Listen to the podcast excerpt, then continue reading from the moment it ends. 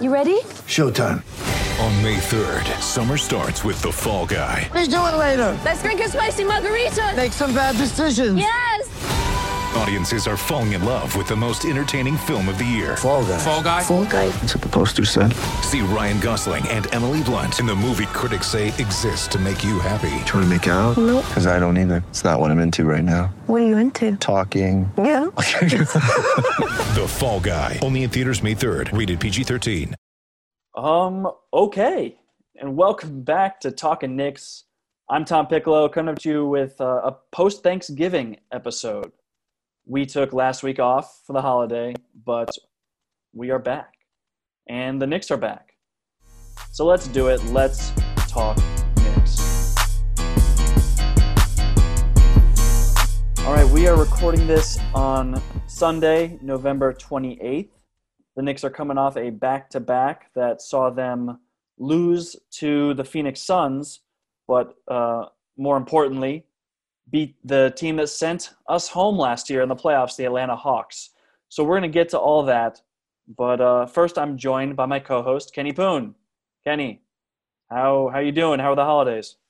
Hey Tom, I'm good. I'm good. Uh, it's been a busy couple weeks. Uh, I think you were there last weekend for for Greg, my brother, also a, a co-host of this show, his 30th birthday. So we uh, we were up in New York for that, and then this week we came in. Uh, I came home for for Thanksgiving, so had a nice little Thanksgiving with the family, hung out, celebrated Greg's 30th birthday again because there were some people who couldn't make it uh, and you know just just it's been relaxing it's been nice to get a, a couple of days off to just rest and recuperate you know how, uh, Right. how about you you went down to delaware right Greg deserves multiple celebrations. So 30 is a big one. 30 is a big one. So Yeah. um, that was a nice time celebrating him uh, in New York by by going to a bar and, and drinking. But it was safe, uh, you know. Um, what what new york does that i like is that they require everyone to show proof of vaccination at the door which makes you feel a little safer i don't know if it actually makes you safer but it makes me feel safer i don't know what your opinion on that situation is It's the best city in the world. I will say, uh, yeah, we were down in Delaware visiting my folks for Thanksgiving. Um, I'm not from Delaware originally; they just moved down there after they retired. So, um, yeah, both my brothers and their significant others. My grandma was there. It was it was a big crowd. Um, you know, my niece was there as well. A couple dogs. So it was a full house, and uh, it was really good to see everybody. You know, last year for the holidays, didn't really get a chance to do much of that. So it was it was really nice getting everyone together, playing ping pong, drinking beers, having having a nice time, and watching a little bit of Knicks.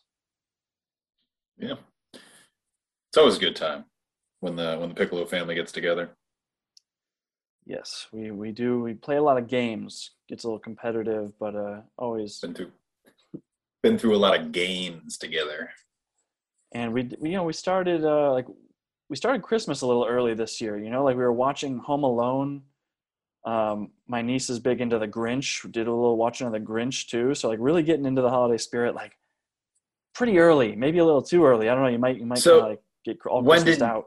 when did you start because if you you ha- you can start the day after thanksgiving the people who start before thanksgiving you're just skipping an entire holiday and i'm not for that but the day after that's fair game It may have been like the evening of Thanksgiving, but uh, so, so that's a i mean that's that's a gray area because i feel like once you're done with thanksgiving dinner is thanksgiving over and like you can move on like i don't know Right, because we weren't doing like the Black Friday thing. You know, we, Yeah. we never really go out there and do all that, the shopping and all that. So it's like, you know, what else are you gonna do? You throw on a movie. Why not? So uh, Yeah. yeah, nothing, Uh, nothing. We weren't breaking the mold with with Thanksgiving this year. is is all pretty pretty standard stuff. But uh, you know, we can we can move on to to the Knicks, dude. A lot of a lot's happened since we last recorded. Um, there have actually been seven games. It's been two weeks since we last recorded. Um, we beat the Pacers, lost a shameful game to the Magic at home, beat the Rockets in a really ugly one, lost to the Bulls in a really competitive game, beat the Lakers without LeBron, but who cares? That- lost to the Phoenix Suns, who are just a, a great team right now and rolling. And then and then last night had a the best win of the season. I'll call it. I, I really thought it was the best win of the season in Atlanta against the Hawks. Um, it's been a win loss win loss sort of like every other game. The sky is falling, and then you know sometimes things are, are okay. It's it's a tough team to get kind of the, the pulse of to really get a, a good read on. But uh, yeah, just like high level, Kenny, how are you feeling about the squad right now? Uh, I think when I when we were on maybe two three weeks ago, the last time I was on, uh, we talked about it because I think a lot of people were panicking. There's a lot of people on Twitter just convinced that this team was trash. Uh, after a strong start, they had slowed down and they had lost some games. So like I'm I'm still at the same place. Like we see enough flashes that you know you think that this team could be really good. Uh, we also see stretches where they're very bad. I think over time they're going to figure things out you know they have a lot more talent than they did last year and it's all about just them figuring out how to play together both offensively and defensively probably more importantly defensively. Uh, but i you know i'm i'm the same place that i was a couple weeks ago. I, I, don't get too high or too low at any point but i i think you know there's been a couple good wins like the, the lakers win and the and the hawks win were were good. The suns you know we just got beat by a better team so like i'm not going to read too much into that but i I think we're headed in the right direction. I don't think we're there yet. I think there's still some improvement for this team coming up, but you know, I'm I'm feeling good about the the future of the team. Yeah, Kenny, you mentioned the defense there, and you know, at the beginning of the season, there was just all this talk. Of, oh, the Knicks, you know, sold out for offense, and their defense will suffer, and and this and that. And you go back and you look at the last two weeks, so the last last seven games, and the Knicks have had the top a top ten defense during that time and it's really shown. I mean, I, I, think we'll focus mostly on last night's win against Atlanta, just because uh, I mean it was such a such an exhilarating win, and the, the defense looked. It was defense was the reason they won that game. Like it was, they looked tremendous. Um, I think that a lot of Knicks fans will point to a reason for that, being that Kemba Walker sat. So the Knicks had several injuries um, in last night's game. They were missing Nerlens Noel with a sore right knee, who's honestly a, an absolute foundation of this defense. So just the fact that I was able to look that good without Noel is really saying something. Um, Taj Gibson was out, likewise for him, and then uh, Derrick Rose had a sprained right ankle, and Kemba Walker was resting for the second night of a back-to-back. But I think a lot of people will point to Walker's absence and Alec Burks' presence in that starting lineup as a reason why the defense as, as partly a reason why the defense looked so good last night. Um, I think, you know, a lot of people in the day after are calling for Kemba to to sit. Some people are talking about mothballing him entirely, and uh, I, I, think that's really extreme. I, I, do think that Kemba's been quite good at what he's been asked to do. I, I don't I don't blame Kemba for a lot of the issues plaguing the starting lineup. Um, I think you agree with me there. Like he's been hitting over 40% on five threes a game. I've said he doesn't turn the ball over at all. Like he does compete defensively. He gets a lot of those offensive fouls called uh, on moving screens. Like he, he does compete, um, but something's not clicking in that starting lineup. And so, Kenny, I am more open to this idea of, of switching up the lineup, of trying something else, of bringing Kemba off the bench. How does that, how does that strike you? First off, I'm going to address kind of what you said about, you know, people after this game in particular calling for for Kemba to come out because, like, I think that's just a ridiculous reaction to this, and it's like kind of uh, short-sighted, and it doesn't see the full picture. Because, like, you look at one game, the Knicks won a game without Kemba Walker, all right, and so now we're gonna now because people for whatever reason are starting to turn anti-Kemba, we're going to say that the Knicks won that because Kemba didn't play, but also you know, Noel didn't play, Derrick Rose didn't play, Taj Gibson didn't play. And Derrick Rose also didn't play in the Lakers game that they won. So, like, where are the people saying Derrick Rose is the problem? They're not there because he's clearly not the problem. But, like, for some reason, people are focusing on Kemba as the guy that's like, oh, the Knicks won because Kemba didn't play this one game. And that's ridiculous. Uh, but to get to your point, like, I, I have been saying for a while, like this is a very common thing when you mix up a lineup entirely. Like we have two very high usage, like high, like heavy shooters in Kemba Walker and Evan Fournier coming in for the starting lineup, and I think you just have to give them time.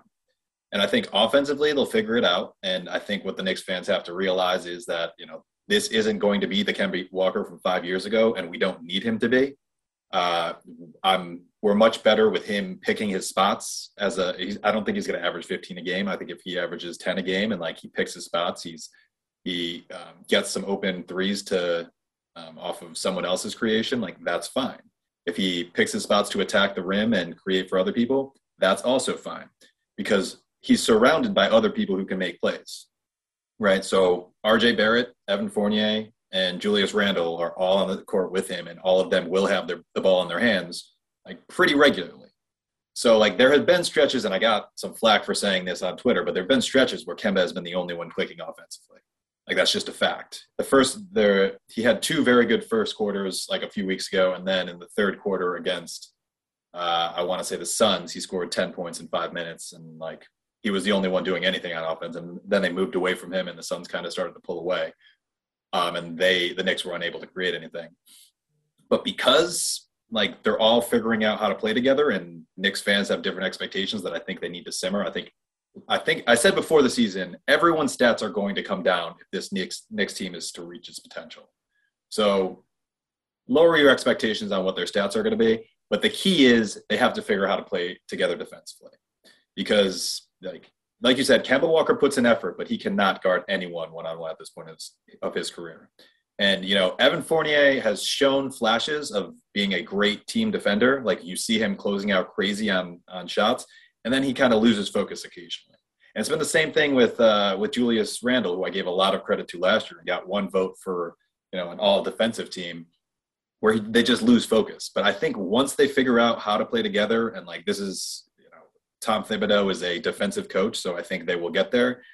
Then you know they will be a much better team than we had last year come playoffs. And like I just think that you have to stick with this team because I don't want to break up the bench unit.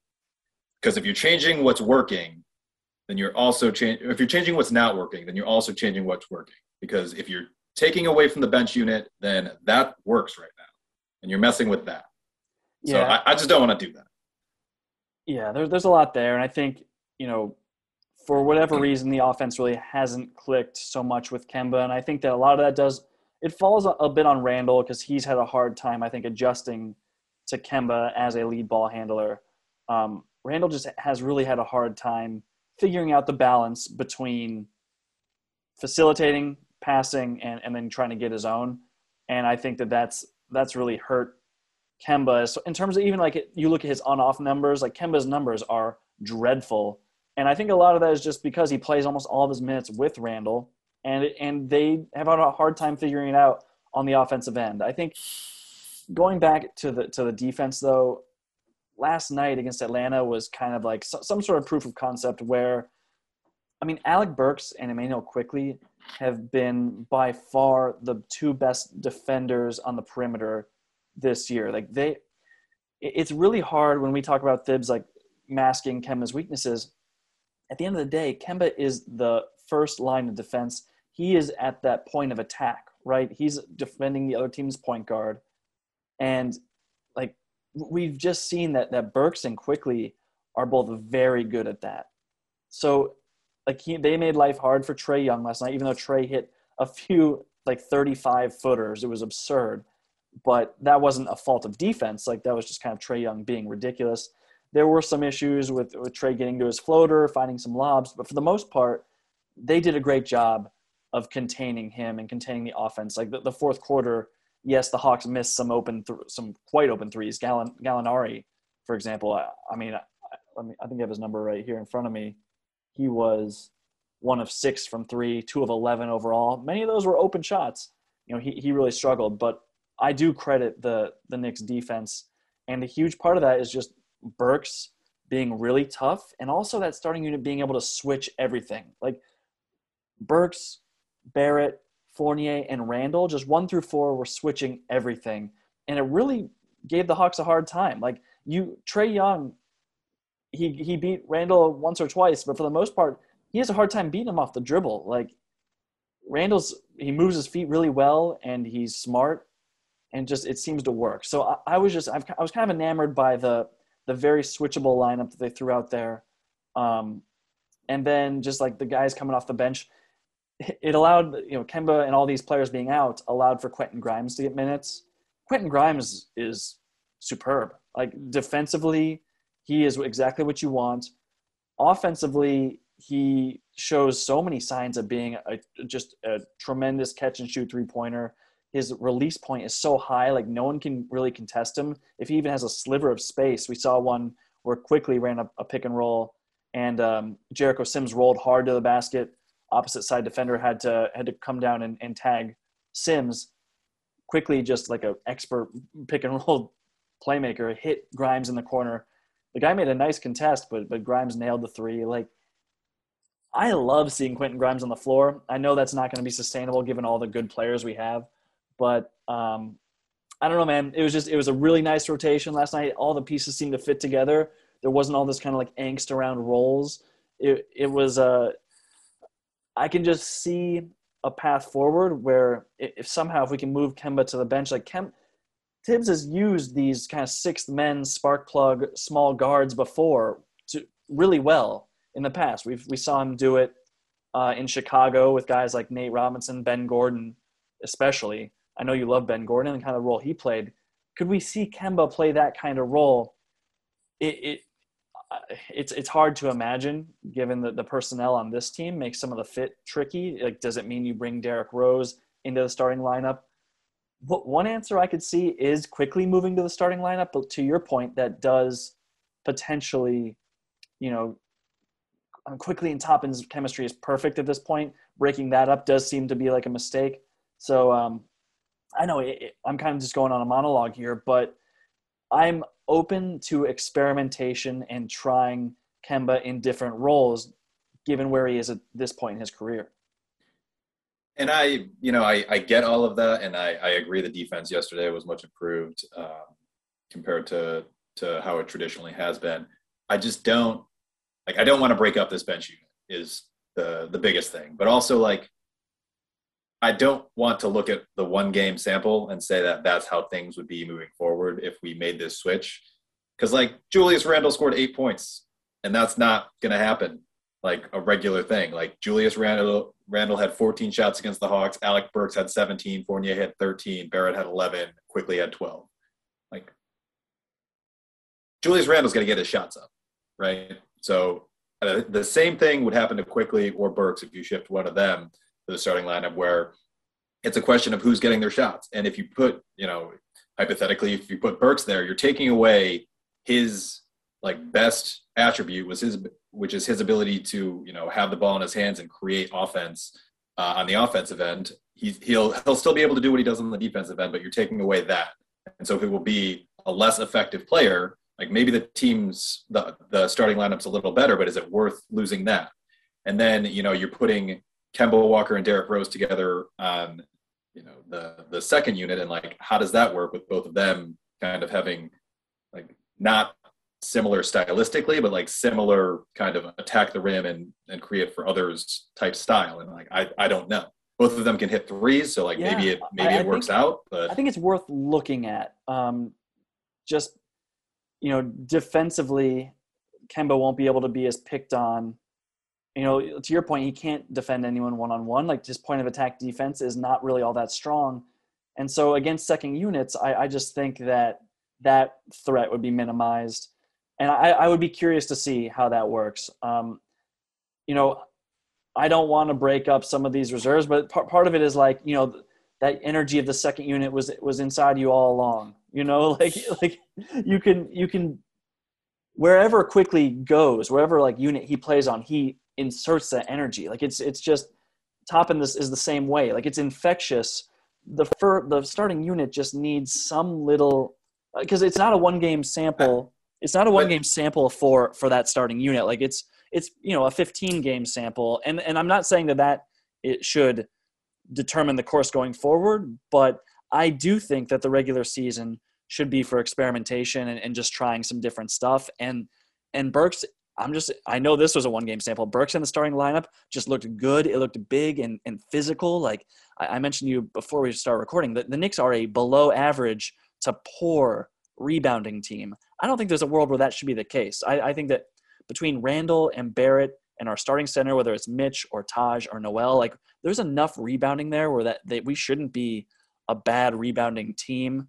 Um, and, and even like in, in the second unit with with Toppin and whoever are, are you know Noel or whoever is coming off the bench, there should be enough size there that we're not a bad rebounding team.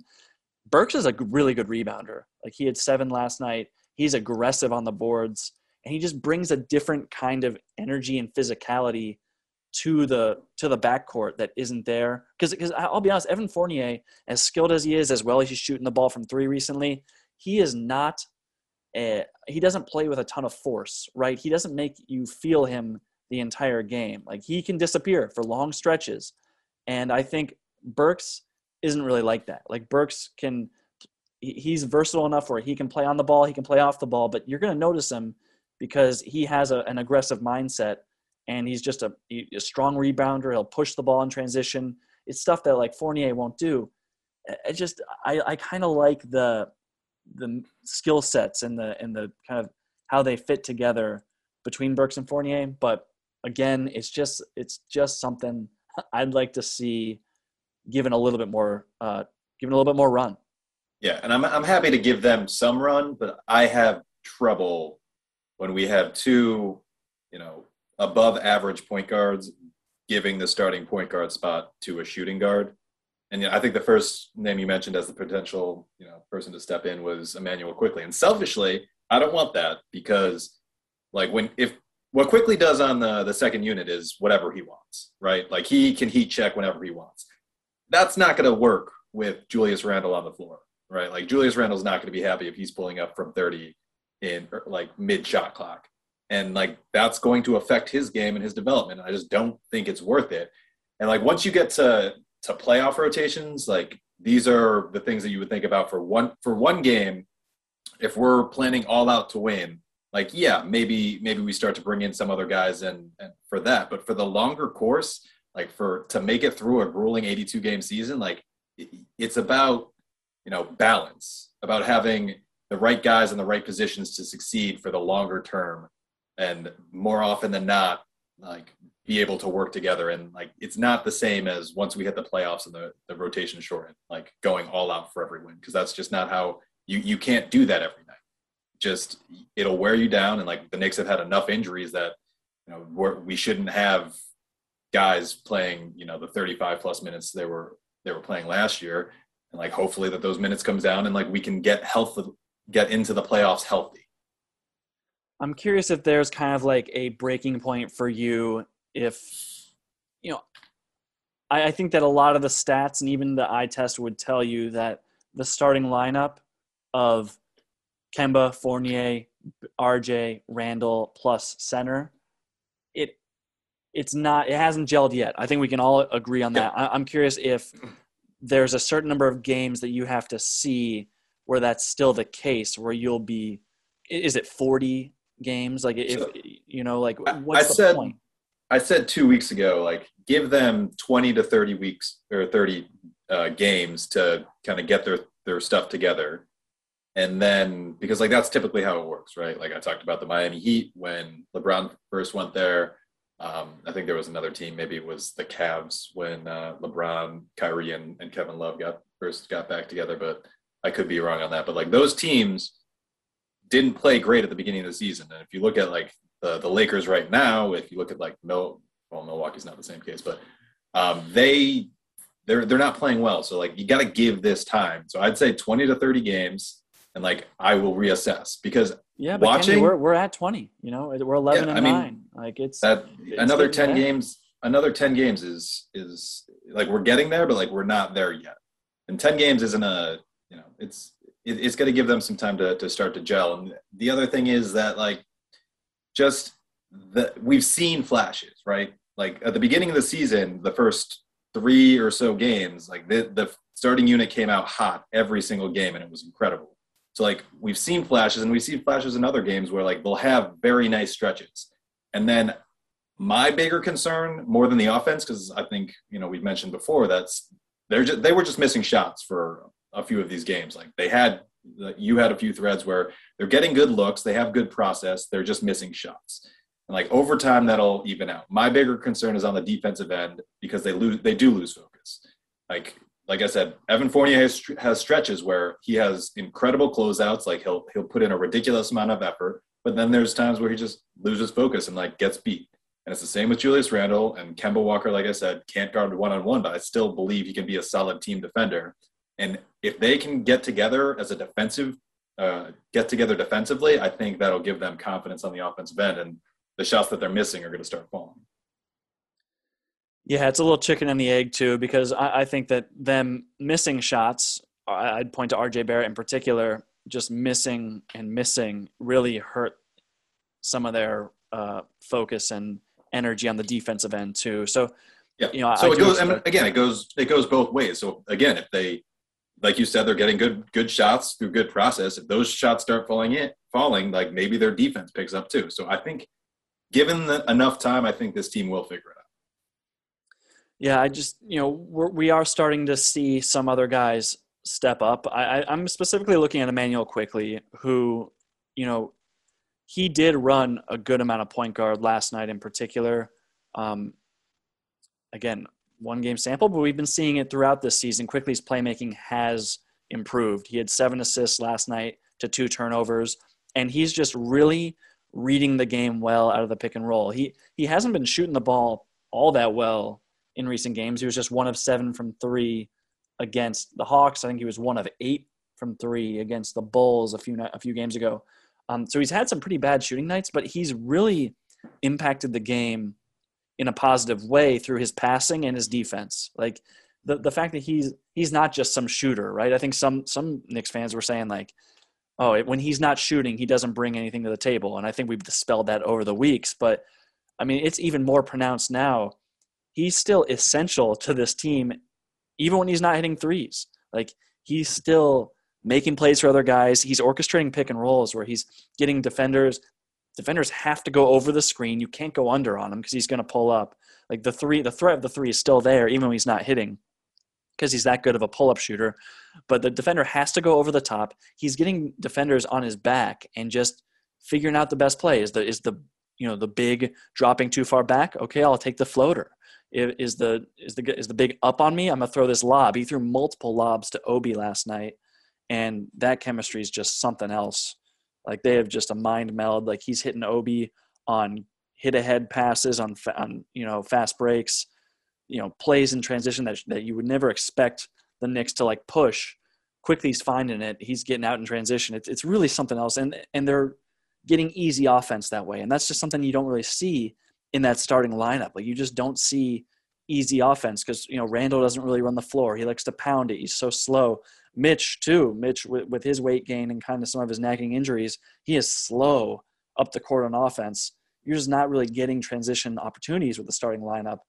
And like RJ is kind of the only guy who likes to play that way. And you know we've actually seen Thibs go to RJ plus the second unit lineups, and we saw it in the third quarter or beginning of the fourth quarter last night, and it was really effective. Like RJ really feeds off that energy from guys like Quickley and Toppin, and he was able to you know hit hit some shots. He was pumping pumping and driving, getting to the lane, hit some floaters. Um, and I just I really like the way that, that Barrett plays with those guys. So you know we we've seen Thibs sort of use a little bit more flexibility and like get just different looks. I, I like the RJ and second unit uh, lineup. Stuff like that is just pretty exciting. We we've seen um, whether it's from necessity for fouls, we've seen Randle and Toppin lineups recently, and uh, the more we see this kind of experimentation, Jericho Sims had to get a lot of minutes last night. He was really good. He was just, you know, he, he was kind of like, if I'm going to make a mistake, it's from being too energetic, from being too aggressive. He was contesting shots, blocking shots, uh, snagging rebounds, running the floor. He's he's a freak athlete, man. So he's just kind of like that Mitchell Robinson from the early years prototype, where he's just super bouncy. Um, it's there's a lot to be excited about, Kenny. So I don't want to sit here and like only talk about changing the starting lineup because I don't think that's necessarily the most important thing. I just think we have the players. We're seeing some chemistry. We're seeing some buy-in, and the defense is turning around overall. Like I mentioned, the last two weeks, the, the defense is turning around. They're getting better, and um, and there's just so much to be excited about with the young guys. Is there like anything in particular about the young guys, whether it's Quickley Barrett, Toppin, um, even Grimes that you're like really, really looking out for? Yeah, and I mean, you you hit on a lot of things, and uh, one thing I, I you might have mentioned, I don't think, but I could have I could have just uh, missed it or forgotten almost immediately. But he did a great job on Trae Young last night, um, and like that ability has really stepped up because I think last year we were worried that he was not strong enough, and he was just getting pushed around. And you know, Trae Young is not the greatest strength greatest uh, gauge of how strong you are as a defender, but like generally he has been very good as, as a defender. Quickley, as, and, yeah, yeah, Quickley. Um, and then you know the the other big one is like you mentioned, Obi Toppin, who those two kind of have a, a, very nice chemistry together. And you throw in Derrick Rose and just the three of them, like Derrick Rose's chemistry with both of them and their chemistry with each other. Like that's one of my reasons for not wanting to switch up that second lineup.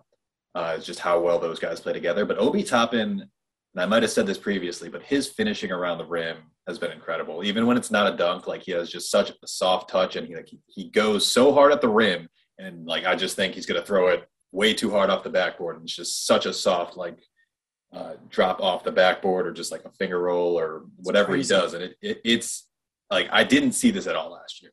Last year, if it wasn't a dunk, I would have no confidence it was going in. This year, like he's getting he's attacking the rim and finishing with very nice uh, you know, touch around the basket, which has been you know a, an incredible thing and like very you know exciting for me to watch and very kind of it's something to to look forward to for the future.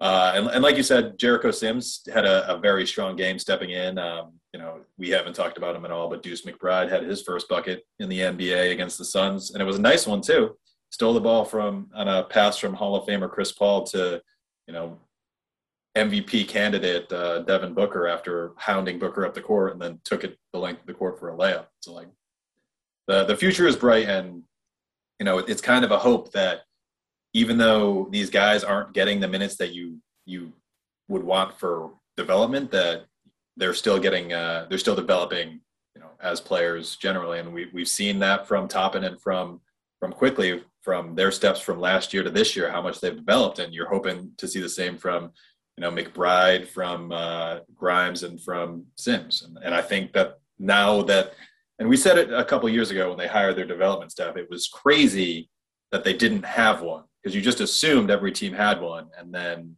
the Knicks didn't, but they hired a development staff, and we're kind of seeing the dividends of that pan out a lot a lot of positives dude just uh, it was I mean, yes, they're they're four and three in their last seven. They they're kind of playing like a 500 team right now. Um, they're winning some of the games that they're supposed to, which is nice. Um, you know, it's it's funny. Like you could tell me this team finishes with like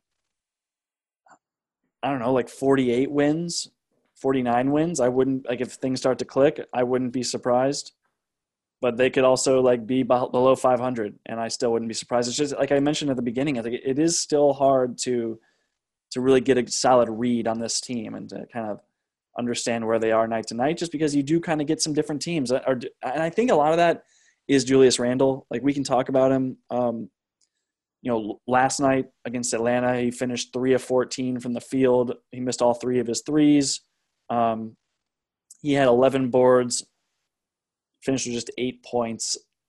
And so you would think, based on that box score, that he played a bad game. And I guess offensively, you could say, sure, he, he, he probably did.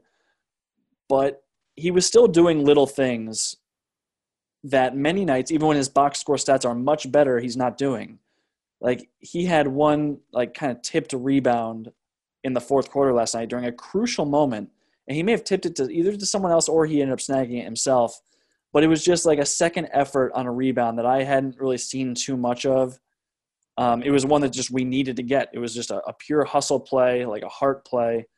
Um, and then I think that kind of I mentioned he had four assists to just one turnover, and that turnover number to me has been indicative this year of how hard he's like pressing, or if he's just like forcing the issue offensively. You'll see him pick up a lot of you know charges barreling guys over or just you know bad passes or get caught in the air.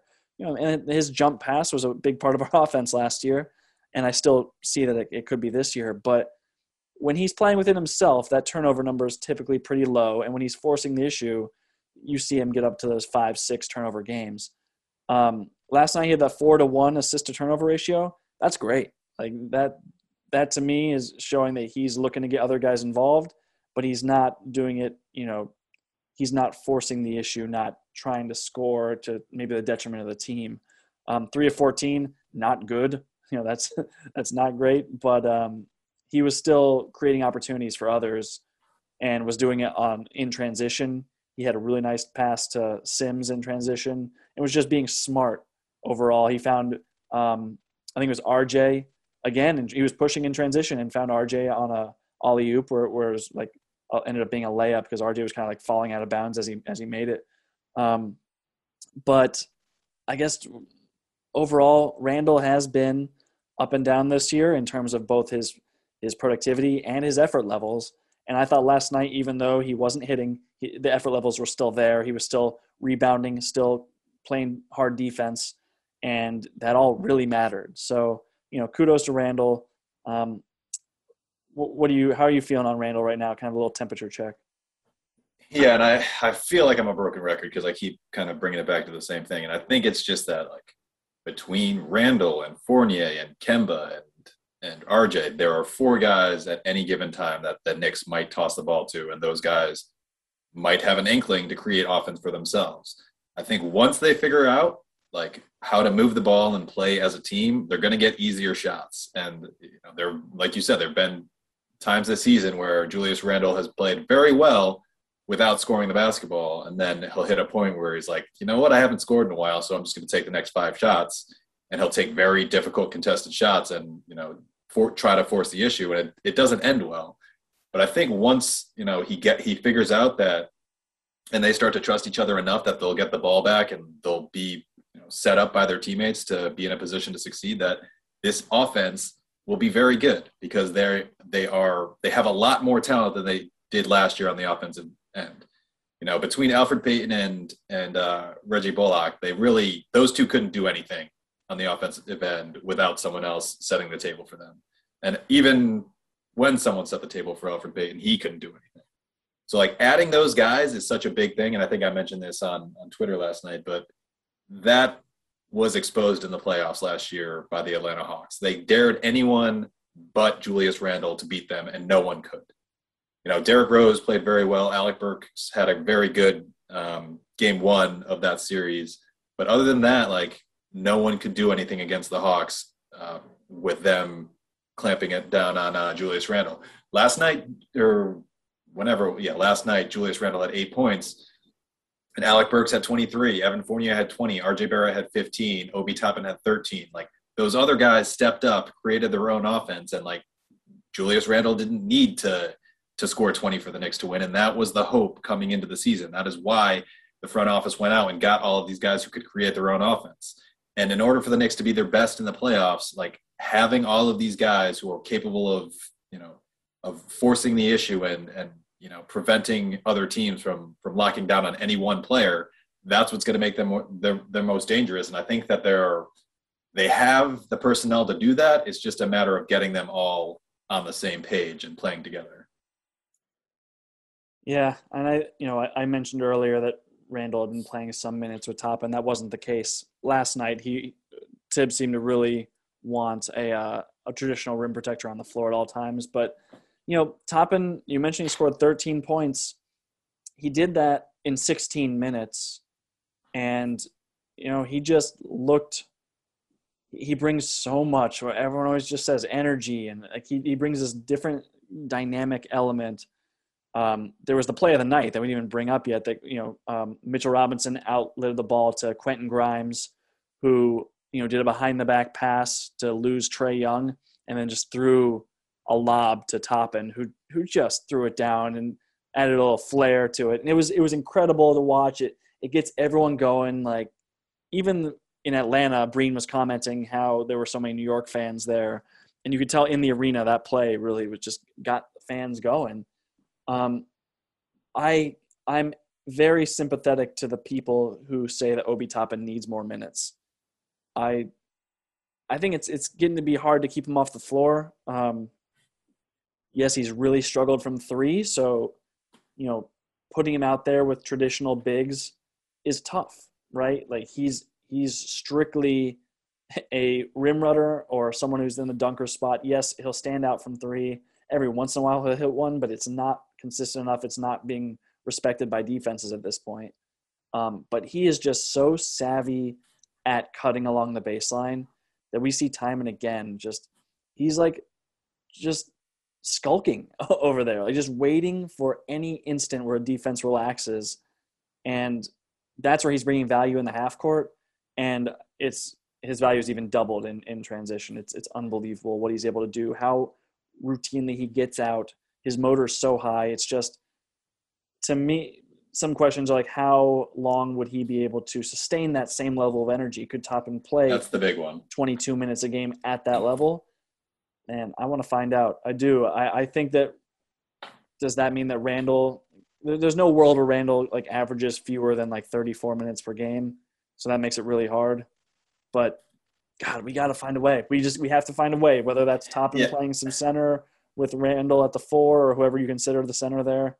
Um, I, I just, or even we mentioned before on this pod, Randle at the three and Toppin at the four, and just really rely on Toppin's ability to cut uh, to, to mitigate some of the issues with spacing. Just Toppin is that good. He's that dynamic. Um, we got to get him out more on the, on the floor, at least 20 minutes a game. I really think that. And Tom, like I, you know, I I feel like we've been we've been uh, saying opposite things for a while now on uh, on this pod more more than usual. But like, I just don't know if he has the wind to do what he does that long.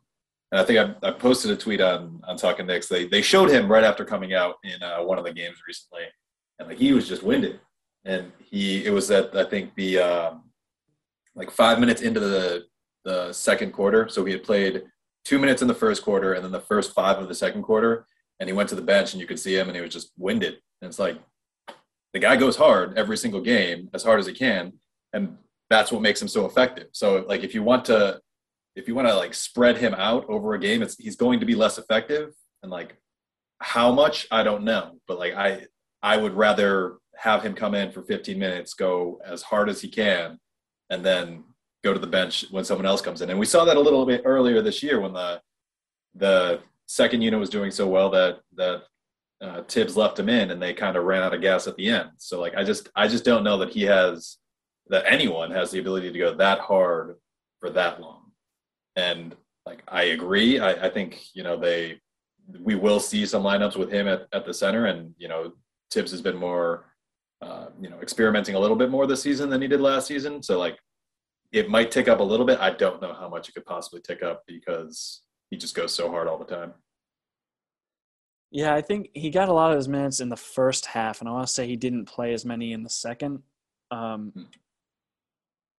I, I just think you got to get him out there for you know maybe I don't think it is 22 minutes. I think that's probably a lot. That he got 22 minutes against the Lakers, and he was very good. Um, but what I mean, what's he averaging right now on the season? It's it's got to be in that like probably 20 15 15.3 15.3 on the season. And i'll i'll make a metaphor for for the baseball fans out there. Like right now what he's doing is like when you have a pitcher that you're bringing out of the bullpen and he's throwing 100 miles an hour and then when you move him to a starter he throws like 5 miles per hour less than that just because you can't do that for an entire game. Like you when you're coming in for one inning you can throw as hard as you can for one inning but you can't do that for five because you're to throw out your arm and that that's that's the thing with obi like he i think if you stretch him too much over too many minutes he's going to become less effective because he just goes so hard all the time But we're not even talking about like that many minutes. You know, it is like a kind of a minor thing. it- it's just like you know, twenty. I think twenty is kind of a, a sweet spot for him. But I think we just have to see it. Like I, I, you know, if we, if Thibs tries it and he isn't able to sustain that, then that's one thing. But I think we just have to see more of it because I think there have been games where he's he's deserved more minutes. Um, I mentioned the the 22 minute outing against the Lakers where he was a difference maker. You know, like he he changed the complexion of he changes the complexion of every game he goes in. So um, you know, I'm not I'm not sitting here saying we need even 25 or 30. You know, obviously not. Um, but a, a few that's the thing is a few more minutes of top in the game it goes a long way. Like it's uh it's highly concentrated so yeah um, so i mean I, i'll accept that because I, I don't think it's a, a black and white like 15 minutes is or uh, 16 minutes is good but 16.1 is bad so like he can do a little bit more. How much? I don't know like 20 minutes starts to make me nervous like i think maybe 17 18 is more reasonable and like see how that works and over the course of the season if he's able to stretch it out from there then then fine. But again like i worry a little bit about messing with the things that are working. But you know that if also he's earning the minutes then he's earning the minutes so. Yeah.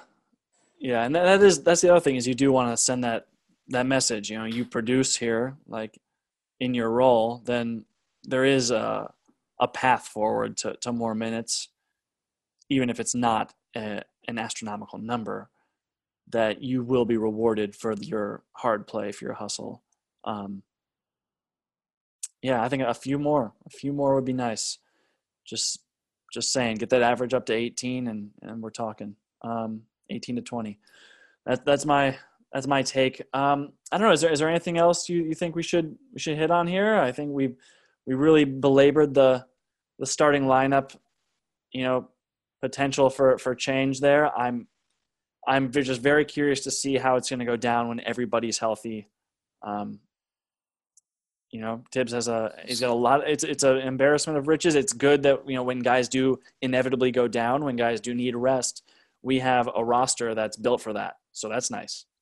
Yeah. So the the only the last thing that I kind of want to bring up is just Evan Fournier, the last three games, is averaging 19 points a game, which is good. It's very good. Um, so that might be a sign that he is um, kind of figuring himself out, and you know, it's it would be very good for the team if that were the case.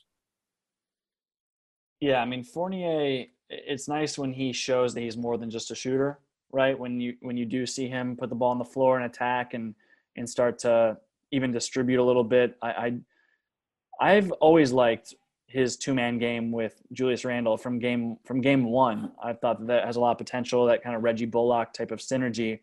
Um, there are games where just like neither of them are appear to be all that aggressive, or, or Randle's like really looking to facilitate, and Fournier is not really feeling it.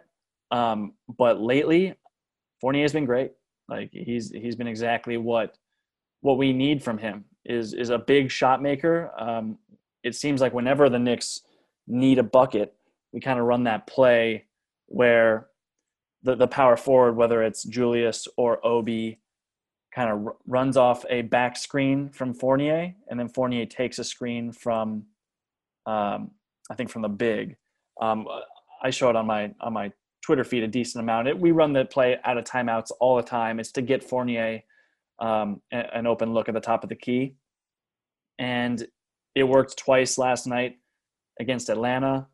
Um, and I, you know, it's it's nice to have a, a, guy who who's comfortable in that in that position. Like they they asked him to take some some big shots. It was to stop a run. The the Hawks had been on a seven. They went on a 9-0 run to end the first half, and then a 7-0 run to start the second half. Right, and that was against mostly the starting lineup. So we're kind of thinking like, oh, here we go again. But uh, what I love to see was that the starting lineup this time didn't just roll over. It was like they, they fought back and started with that Fournier three and um, and led to a, a, strong rest of the third quarter, uh, leading into the fourth. So that was good to see that that this this group can kind of get back on track after getting punched in the mouth like they were in that game against Atlanta. That was super encouraging. Um, and yeah, Fournier, you're right. He he deserves a lot of a lot of props for it, figuring out his role in this offense, and, and hopefully we see that continue going forward. Here's to hoping. Anything else from you, Tom? I think we, we covered a lot. Yeah, I think that's that's all I've got to say. Um, that's all I've got to say about that. We so, can, I mean, I guess uh, we can do ne- the next week coming up. We have uh, Brooklyn Nets on Tuesday at Brooklyn, although I expect a, a largely pro Knicks crowd. Uh, Chicago Bulls at the Garden on Thursday, and then Denver Nuggets at the Garden on Saturday. So, uh, what, what do you got for those three games? Three tough games. Those are tough. It's a it's a tough tough week. Um, this is.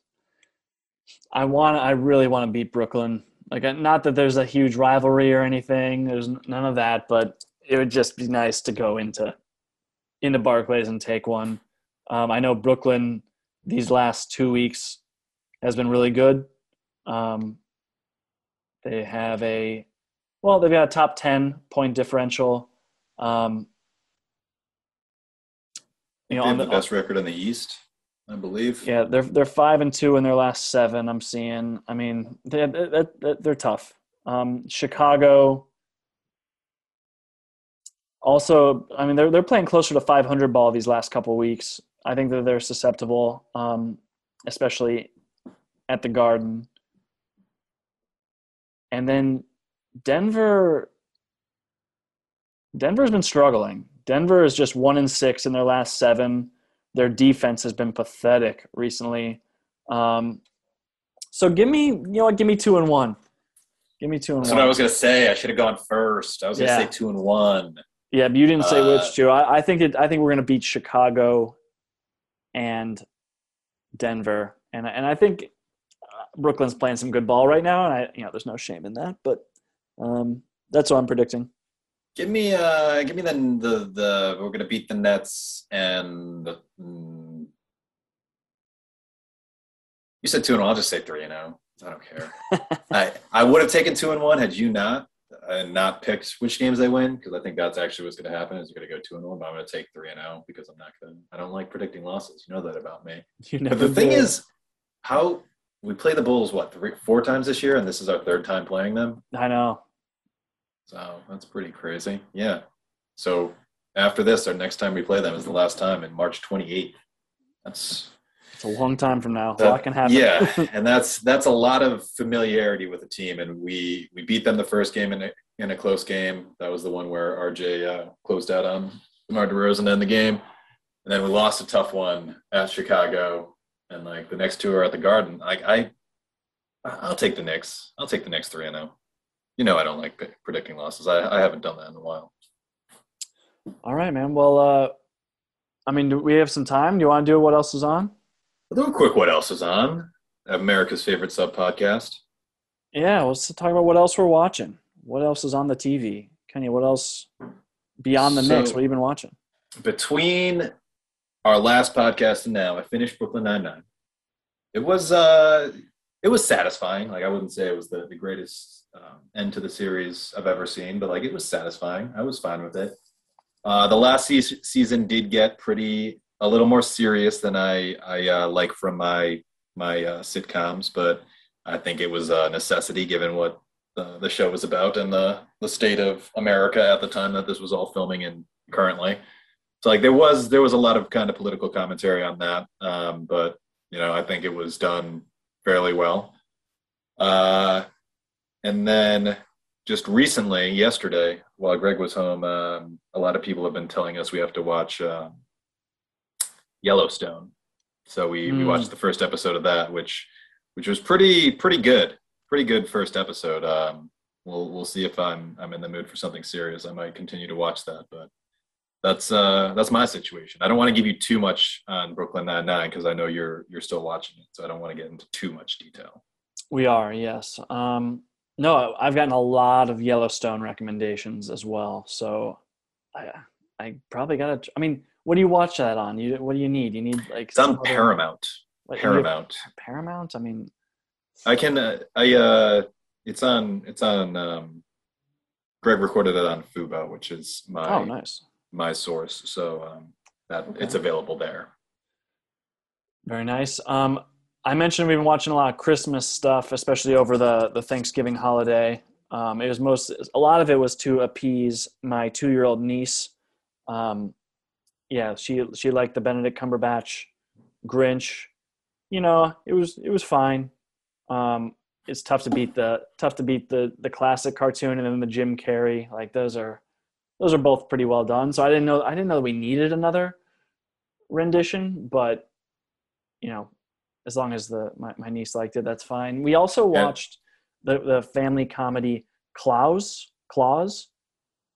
It's an animated Christmas movie. Uh, voices include Jason Schwartzman. Uh, he's kind of the star of the show. Norm Macdonald, the late Norm Macdonald, is a voice. J.K. Simmons plays Santa Claus. Um, really good, really good animated flick. Like it was for for my niece, but it, we all enjoyed it. One of those types of like kids movies that that work for adults too. So uh, we'll I'll call have check it out. K L A U S. I've seen it on what's that on Netflix maybe? I feel like I've seen the the thing. I haven't watched it yet, but That, that's Netflix. that was a strong recommendation, and I'm always looking. You know, I'm not. I'm never against a Christmas movie. good animated Christmas film. So that's what I'll. said- that- that's what I'll give. You said you also watched some uh, some Home Alone. Were we talking the originals? I know there was just a recently a a new one released on uh, Disney Plus, which I, I have not yet watched. With um, what's his name? The guy from Trainwreck is is one of the main characters. Bill Hader. No, not sorry, not Trainwreck. Um, what's the Hulu show we used to watch? It was three seasons from with the Irish woman married the American guy. Oh, uh, yes. Um, you're talking about Rob Delaney, Rob star Delaney. of Catastrophe. catastrophe, Trainwreck, catastrophe. You see how I would mix those That- two up? That show was was excellent. So yeah, cool. Yeah. Um, well, that's what else is on, guys. We appreciate you all listening. If you could please subscribe, give us five star review, follow us at Talkin' Knicks on Twitter and Instagram. Follow me on Twitter at Tom underscore Piccolo. Kenny, is that all the plugs? I think that's all the plugs. Uh, our co-host Jake Storiali just got engaged, so throw him a like on Instagram or, or Twitter or wherever you follow him.